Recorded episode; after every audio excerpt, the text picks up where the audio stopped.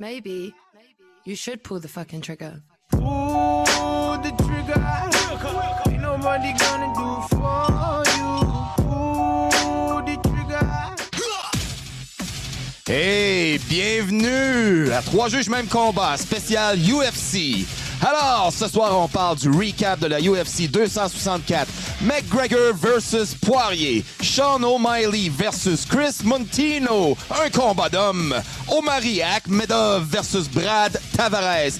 That was the fight of the night. Nico Price versus Michel Pereira. Est-ce que les juges auraient volé la victoire à Nico Price? Alors, Barbu va nous en parler.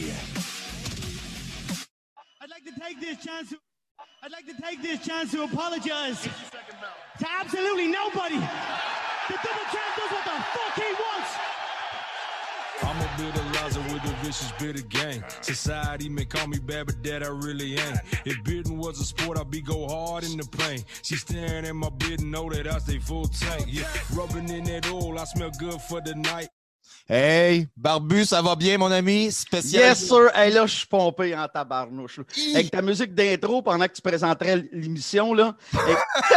J'ai deux points serrés, les dents serrées, là, je t'apprête, la garde haute, là. Jeff Jeffrey, il aurait été fier de moi en tabarnouche. T'es en train de mordre dans le micro, là, Barbu. Prends, prends. Prends un break. Wow! Hey, spécial UFC ce soir, euh, mon Barbu. Écoute, Yes. Euh, ça va être excitant, les amis. Hey, on se fait un recap de la 264. Et voilà. Hey, on passe ça, ça se passait au T-Mobile Arena à Las Vegas, Nevada. Yes. sold out une autre fois. À trois fois, je te dis sold out. C'est quand qu'ils sont pas sold out, le UFC? C'est ça, Ça qui est beau, hein? Ça arrive pas. Puis surtout quand c'est à Las Vegas, c'est l'enfer. Toutes les grosses Ah. vedettes euh, sont toutes là. Sont toutes là. Hey, sais-tu quoi, là? L'autre jour, j'avais fait un texte sur ma bucket list, là. Mhm. Puis aller voir un UFC, particulièrement à Vegas, ça fait partie de ma bucket list. Hey, mais, hein, mais, hein. Puis, euh, si, si tu as la chance d'aller voir euh, euh, Barbu euh, à l'aéroport de Vegas, à chaque fois qu'il y a un UFC, tu verrais le, le- le le- nombre de jets privés qu'il y a là. C'est l'enfer. C'est Ah l'enfer. oui, hein? L'aéroport est. Oh, oui, c'est l'enfer. Vegas, c'est comme Dubaï, hein? C'est un monde de fous, hein? C'est oui, c'est un- c'est irréel, là. C'est- toujours une soirée euh, que, que- que les. euh, surtout quand tu as beaucoup d'argent, tu as un jet privé, écoute. Il y, a, il y a un UFC à Vegas, on descend, puis souvent ils restent là pour la nuit, puis ils s'en vont le matin. Et boy, puis ils n'ont pas dormi de la nuit, souvent. Ils n'ont pas dormi de la nuit, c'est ça, c'est Vegas. Il y a bien de l'oxygène, justement, dans les casinos. Hey, Barbu, on commence avec Ouais. le recap, mon ami. Yes, on commence par les, comme on dit en chinois, les early prelims, les préliminaires des préliminaires. Yes. Là, j'entends les dames qui sont contentes. Ah oui, il y a des préliminaires au UFC. Bon, bref. C'est bon.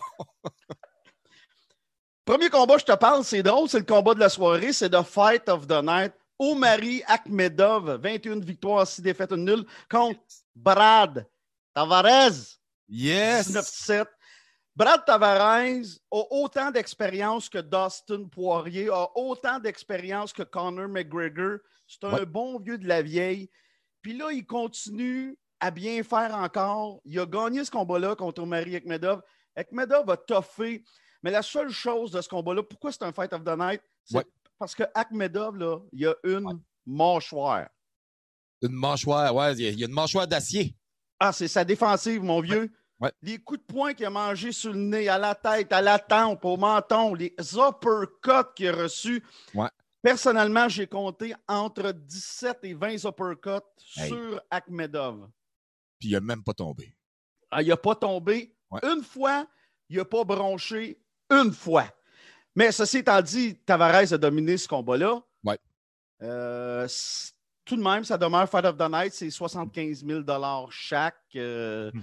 Bon, 75 000, ça, peut pas ça paraît pas beaucoup, Ouais. mais dans ce monde-là, le MMA, 75 000, c'est beaucoup. C'est une grosse bourse. Ouais. Ouais, et je peux pas croire que je parle de 75 000, tu sais, comme pas beaucoup. Pour moi, c'est une année de salaire et plus, là, mais... Ouais, on parle Mais dans, ce monde-là, on, on sait que c'est ridicule quand on regarde ce que tes préférés font, là, Jake Paul et son frère. Exactement, exactement. Fallait que je le souligne quand même. Là. Oh, Hey, dans ton intro, tu nous as pas dit qu'on parlait de Jake Paul, hein? Ah, ben non, mais euh, non, non, mais je t'attends. Je t'attends. Oh, oh, oh! Surprise ici. OK, c'est bon, c'est bon, c'est bon. J'aime ça. Continue, mon barbu. Bon, je continue ça. Euh, dans les prélims, il y a eu un vol. Oui. La demi-finale des préliminaires, c'était Michel Pereira du Brésil, 26 victoires, 11 défaites, contre Nico Price, Ouais. 14 victoires, 5, défaites. Uh-huh. Ce combat-là, je suis sûr que tout le monde à la maison, puis tout le monde qui nous écoute présentement, je suis sûr que si vous avez regardé ce combat-là, vous aviez Nico Price de gagnant.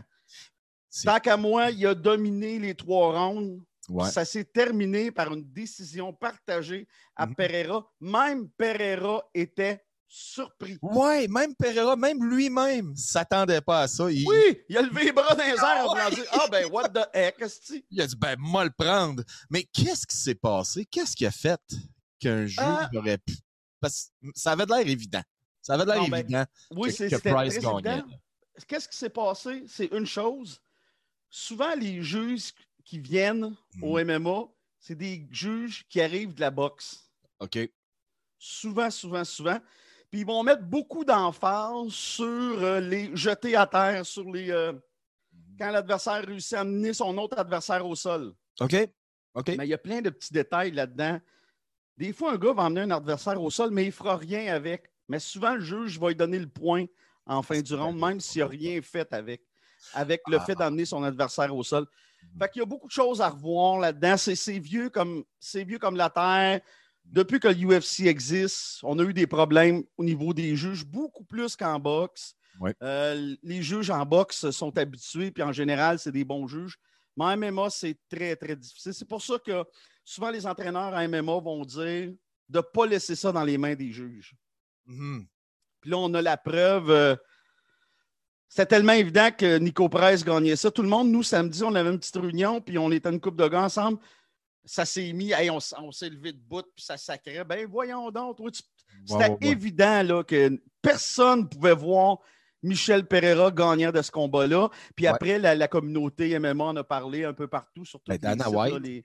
Même Dana White au post-conference, euh, il il Oui, exact. Bon il y avait de l'air contrarié, là. Il y avait de l'air contrarié, définitivement. Tu pouvais voir, euh, puis il le cache pas, là. Alors, euh, ouais, c'est- quelque chose que sûrement qu'il faudrait que ça soit revisé. Moi, je crois, je crois que tu as raison. Côté juge, là, euh, faudrait, faudrait que ça soit revisé, puis les juges, euh, peut-être changer, surtout s'ils viennent de la boxe, tu rentres au MMA, là, t'es deux, c'est deux ball games, là. Ça- Ben oui, c'est comparer des oranges puis des pommes. Là. Tu peux pas envoyer un arbitre de hockey arbitrer du baseball. Là. Ben, en tout cas, pas vraiment. non, ben c'est ça qui se passe. tu sais. Puis là, en plus, ce qui est ironique, ça se passe euh, dans l'État du Nevada, où Ouais. est-ce que le MMA le plus important, là, c'est. Puis où est-ce qu'il y a la plus grosse euh, la plus grosse commission? organisation qui s'occupe du, euh, du MMA dans le Nevada, là? la Ouais. commission athlétique, c'est-à-dire la plus grosse commission athlétique est Ouais. au Nevada pour le MMA. Euh, donc, c'est assez ironique quand même. Puis c'est un problème que tout le monde, tout le monde le sait déjà. Ils ont formé des arbitres en MMA. On est arrivé à ça. Aujourd'hui, les arbitres sont excellents. Mhm. On a les meilleurs au monde, les Herb Deans de ce monde. On, on les a, les meilleurs. Là. Oui, oui, oui, tu as raison. Euh, euh, c'était- Herzog aussi, je pense à Herzog aussi. On a, on a les meilleurs. Mais au niveau des juges, c'est très, très, très pénible. Puis, ma- puis malheureusement, euh, Barbu, c'est que un coup que la décision est donnée, qu'elle est approuvée, euh, ils ne peuvent pas revenir en arrière. Alors, Non, c'est impossible. Je comprends ce fait-là, c'est impossible. Mais là, on vient d'enlever. euh, tu sais, chaque victoire est importante. C'est des sous de plus que tu ramènes à la maison. Il ne faut Ouais. pas oublier ça aussi. C'est des, des hommes, des femmes qui se battent pour mettre du pain sur la table. Euh, C'est ça au bout de la ligne. Là. Mhm, Ils ne font pas juste ça. C'est pas du bénévolat, tu sais. Non, non, on c'est a empêché- Non, non. On a mis une défaite Ouais. sur le dossier de Nico Price. Mhm. On a donné une victoire à Pereira qui ne méritait pas ça, mais pas du tout. Là. Ben, écoute, moi, je dirais tant mieux pour Pereira. Écoute, il y a eu une victoire euh, volée. Ouais. Mais tu sais, Euh, Dana White a dit une chose, hein, c'est une victoire à saveur de défaite. Ouais, exactement. C'est- C'est-à-dire que s'il y a un combat à donner plus haut pour un, un 185 livres, ça ne sera pas à Pereira qui va le donner, c'est à Nico Price, à celui qui a perdu. Exactement. Hey, parlant de victoire à saveur de défaite, euh, Barbu, on peut-tu jaser de McGregor avec ce qui, avec ce qui s'est arrivé, justement? Ouais, OK, on s'en va là, c'est bon. Euh, McGregor. Euh, tellement déçu de, de ce qui s'est passé, mais en même temps, c'est une blessure à la cheville. Qu'est-ce que tu veux faire? Ouais. Puis finalement, on a donné une victoire TKO à Dustin Poirier. Hey, moi, je ne suis pas un fan de McGregor, mais, Mais- il ne méritait pas une défaite. Non. Pour moi, j'aimerais ça savoir ton opinion aussi. Là. Pour moi, c'est un no contest. euh, Carl. Absolument. Absolument. Euh, écoute, j'ai écouté la vidéo maintes et maintes fois. Euh, McGregor, il avait lancé un, un coup de pied à Poirier. Poirier il avait bloqué. Poirier avait l'impression qu'en faisant son bloc, il avait endommagé la jambe de McGregor. Ouais. Mais tu vois très clairement que la jambe est revenue au tapis. Il était correct. Il a avancé, il a reculé en touchant le tapis encore une deuxième fois d'une manière euh, en angle. Son pied, c'est là qu'il s'est fracturé. Exact. Euh, Puis tu le vois exactement. Le bloc que Poirier a fait après le lancer du coup de pied de, de McGregor a fait aucun dommage à McGregor. McGregor est revenu sur ses pieds. Après ça, il a, il a- il a fait un avancé, un recul. En faisant son deuxième recul, c'est un accident. Son pied a twisté sur le tapis. Tu le vois exactement. Alors, je comprends pas pourquoi c'est pas un no contest. Moi, je dis qu'il va, il va sûrement avoir une revision de ça. Tu, tu peux pas. C'est un accident, là. C'est pas, c'est pas causé par Poirier, mais pas une minute, là. Même non, si Poirier il avait C'est- l'avantage. Ouais, mais oui, il y avait l'avantage, mais c'est un bon, bon point que tu dis là. Puis je sais que le, le groupe de, de McGregor, ils ont porté euh, en review euh, via la Commission athlétique du Nevada ce, ce combat-là. Puis je pense qu'ils vont gagner, honnêtement. C'est pas une défaite. On ne peut pas mettre une défaite au. Non. Puis anyway, on s'en fout, défaite ou, ou, ou nul ou peu importe. L'important, c'est que les gars, ils ont fait de l'argent avec ce combat-là. Il va y avoir un quatrième combat. ils ont fait de l'argent. Il va avoir absolument un quatrième combat. Ben, la fin qui est drôle, c'est que McGregor, en étant au tapis, il faisait déjà la promotion du prochain combat avec Poirier. Exact. Mais c'est ce qui est ironique là-dedans, c'est que le mainstream, pas les hardcore fans, là, mais le mainstream euh, pense que c'est les deux meilleurs combattants dans cette catégorie-là, mais ça ne l'est pas. là. Le champion, c'est Charles Oliveira. Ouais. Et je suis convaincu que Charles Oliveira battrait ces deux gars-là. Probablement. Probablement. Il- Mais Ben, tu sais, Charles Oliveira, il ne dérange pas personne. C'est un Brésilien, il vient de Sao Paulo. C'est- pas le genre de Ah, gars à parler fort.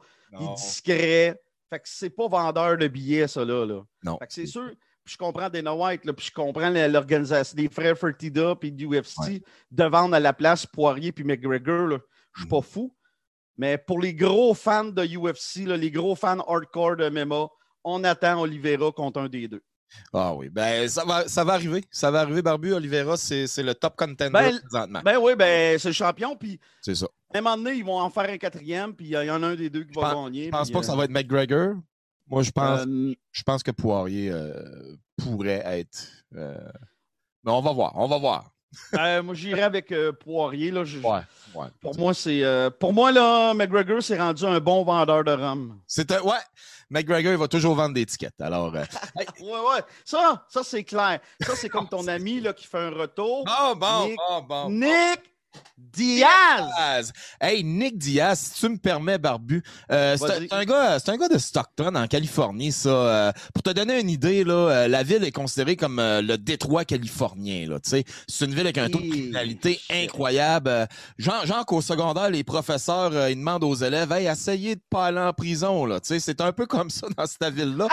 Puis, venant d'une famille très pauvre, Nick Diaz a commencé très, très jeune à, à s'entraîner, justement. Lui, il s'est rendu compte, étant jeune, qu'il savait qu'il était dans une famille pauvre, que sa manière de s'en sortir, puis pour protéger sa famille, avait euh, trois enfants en passant. Nate Diaz, le frère de Nick, Nick étant le plus vieux, et Nina euh, Diaz, euh, sa sœur. En tout cas, Nick, lui, il a commencé à s'entraîner. Tout le monde le voyait dans le quartier. Il courait, il était jeune, un jeune teenager. Il courait, il s'entraînait. Le monde se demandait ce qu'il faisait d'autre. Mais lui, là, il avait le goût. Lui, il le savait. Puis il voyait de la lumière au bout du tunnel. Il dit, moi, là, moi, me battre. Non seulement pour défendre ma Mm. famille, mais pour me sortir de la pauvreté. Alors, c'est ce qu'il a fait. Alors, Nick Diaz, son dernier combat, OK. euh, attends-moi, là, j'en reviens ici. Alors, euh, le, le- le dernier. euh, ben, Nick Diaz, en fait, attends un peu, là. C'était un bad boy de la UFC, ça, là. Il était ingérable. Le 14 septembre 2015, je sais pas si tu te rappelles, Barbu, il avait été. il avait eu une amende de 165 000. Il avait Ouais. été suspendu supposément pour 5 ans pour avoir Ouais. testé positif au THC. Puis, Oui, oui, ça a été réduit à 18 mois avec une amende de 100 000. OK? Alors, si on retourne au 31 janvier 2015, qui était le dernier combat de Nick Diaz contre le Spider Silva. OK?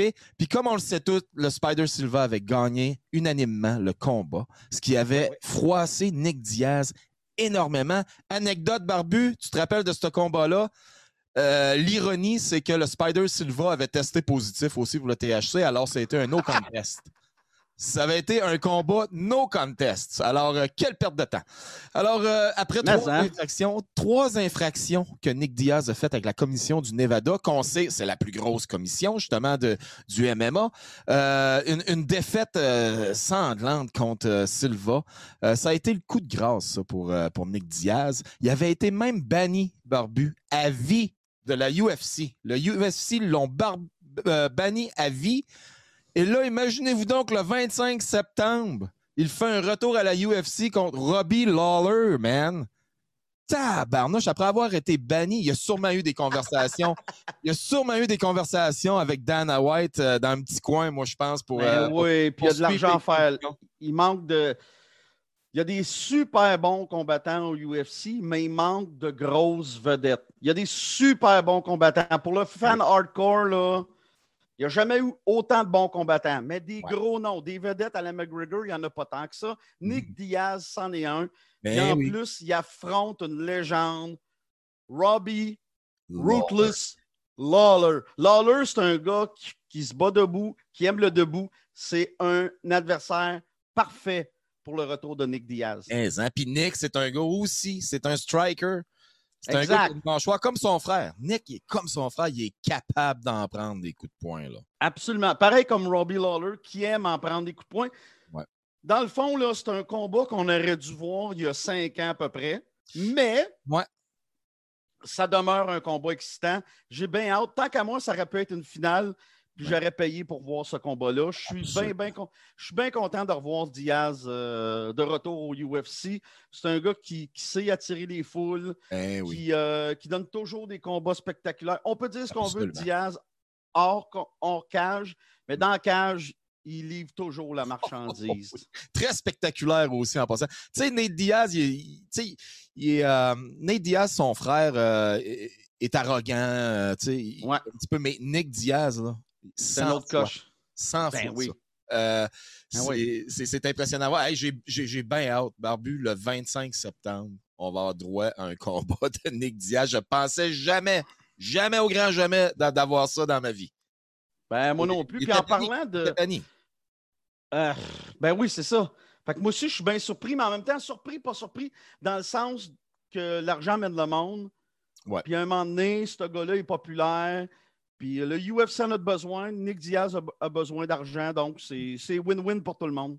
Ouais, non, c'est win-win pour Il tout le pas- monde.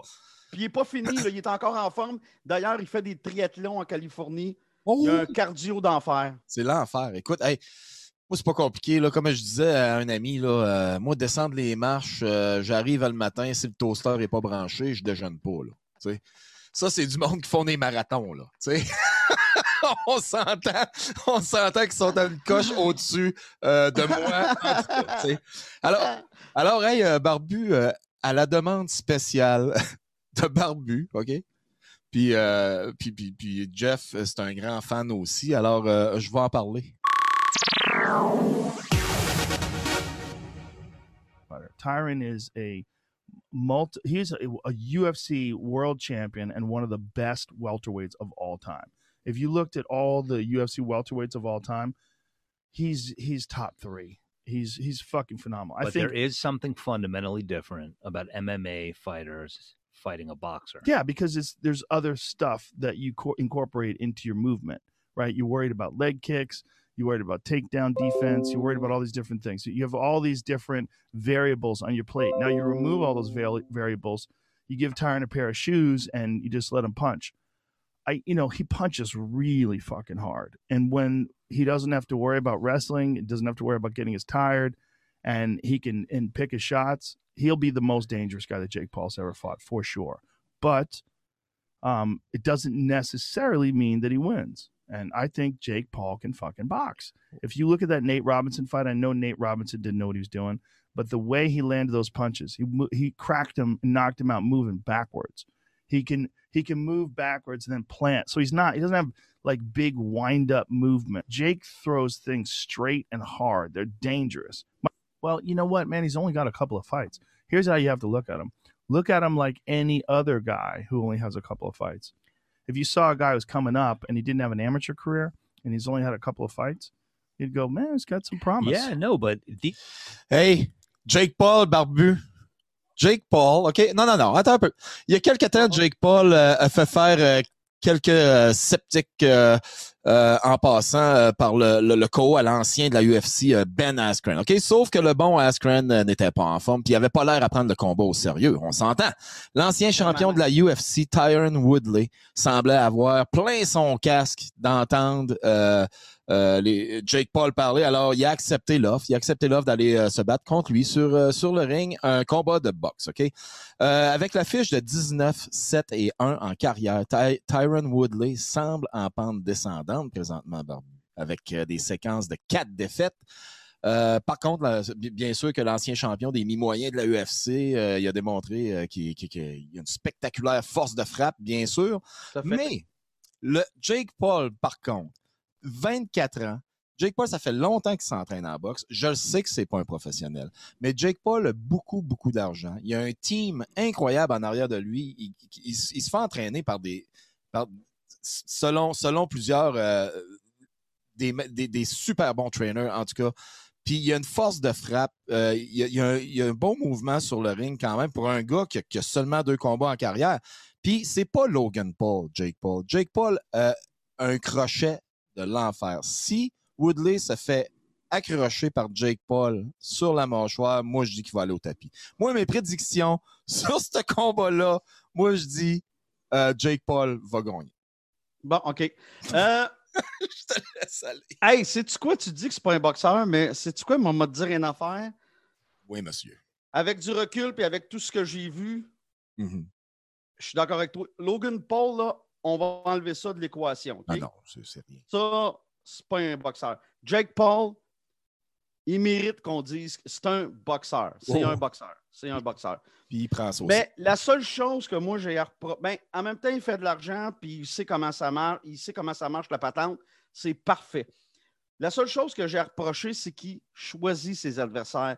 En choisissant Tyron Woodley, tu choisis un gars qui, en pente descendante, tu as dit quatre défaites de fil, défaites une de victoire dans ses huit derniers combats.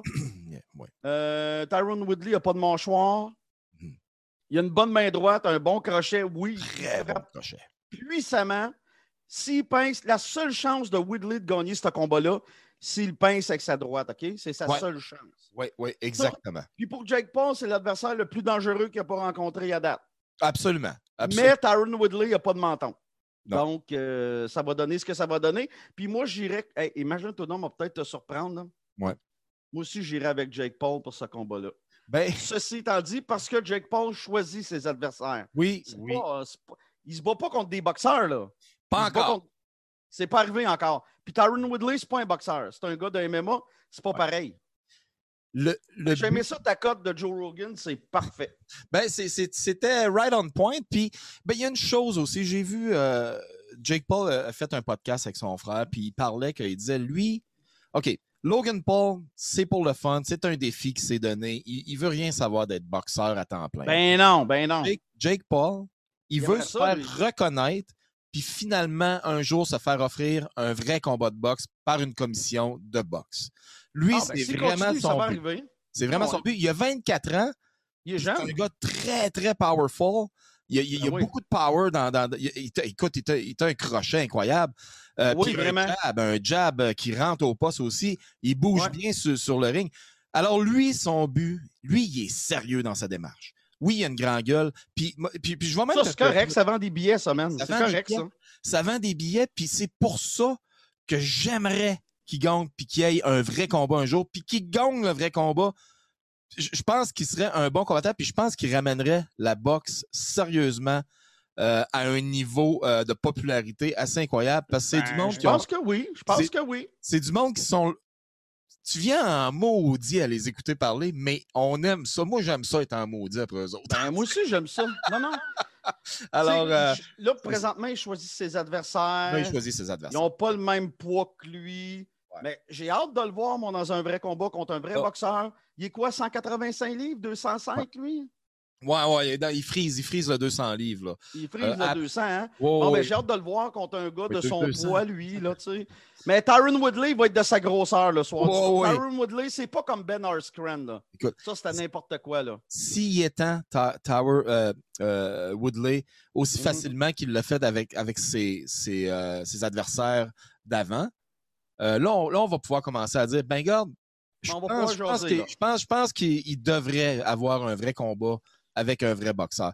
Ah, tout fait. passant, vas-y, Ouais. en, en passant, Barbu, il s'entraîne avec des vrais entraîneurs de boxe. Puis Ben il oui. bat contre des vrais boxeurs de, de, de, de calibre très respectable dans son ring à lui, dans son gym à lui. Ben, Il- oh, il n'est pas sur YouTube en train de se décrotter le nombril, là. Non, Non, non, non, il travaille, là. Non, non. On va lui donner ça. Tu sais, je faisais bien des farces avec ça, mais ouais.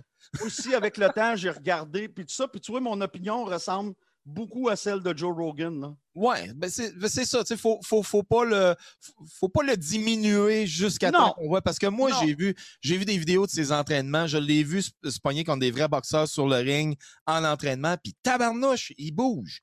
Il est gros bouge. là, c'est un gros monsieur puis il bouge. C'est un gros Ah, bonhomme, puis il est en shape. Il est très, il s'entraîne vraiment fort. Ah, il s'entraîne fort. Alors euh, ben c'est ça, on va on va voir. Euh, hey Barbu euh, en passant, tu voulais nous parler, je crois, euh, il y a eu euh, un décès euh, il y a pas longtemps? Oh my God, oui. Hey, cette semaine, ça, là, c'est juste pour les hardcore fans. Oui. Le casual fan, ne sait pas c'est qui. Travis Fulton, vous allez... pour ceux qui suivent ça depuis tout le temps, Travis Fulton qui a 250 combats MMA. Ah c'est oui, oui. ridicule, là. Oui, oui, c'est. Bon, Travis Fulton s'est pendu dans sa cellule. Puis pourquoi il est en prison?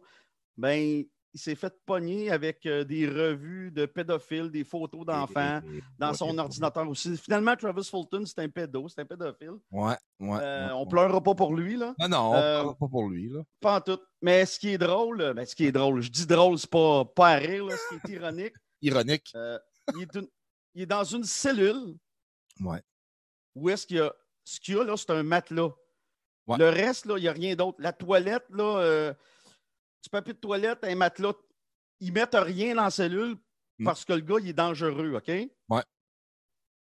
Mais quand ils ont ouvert la cellule, le matin, il s'était pendu avec une corde. Il y Ils ont avait, laissé une corde dans la cellule. il y avait l'outil principal. euh, ouais. C'est ça. Fait que, euh, merci, bonsoir. Mystère et Il n'est plus des nôtres, Travis Fulton, et c'est Ouais. mieux ainsi. Et c'est mieux Un- ici. Exactement. Ouais, un pédo de moins sur la planète. Ouais, un pédo de moi sur la planète.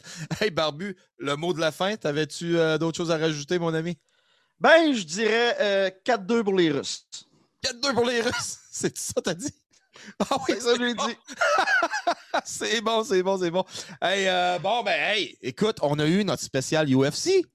Yes! Yes, monsieur. Hey, merci Barbu de nous avoir fait un beau spécial UFC recap euh, du UFC 264. Euh, J'ai réussi à placer des mots sur Jake Paul. Merci beaucoup. De Ah!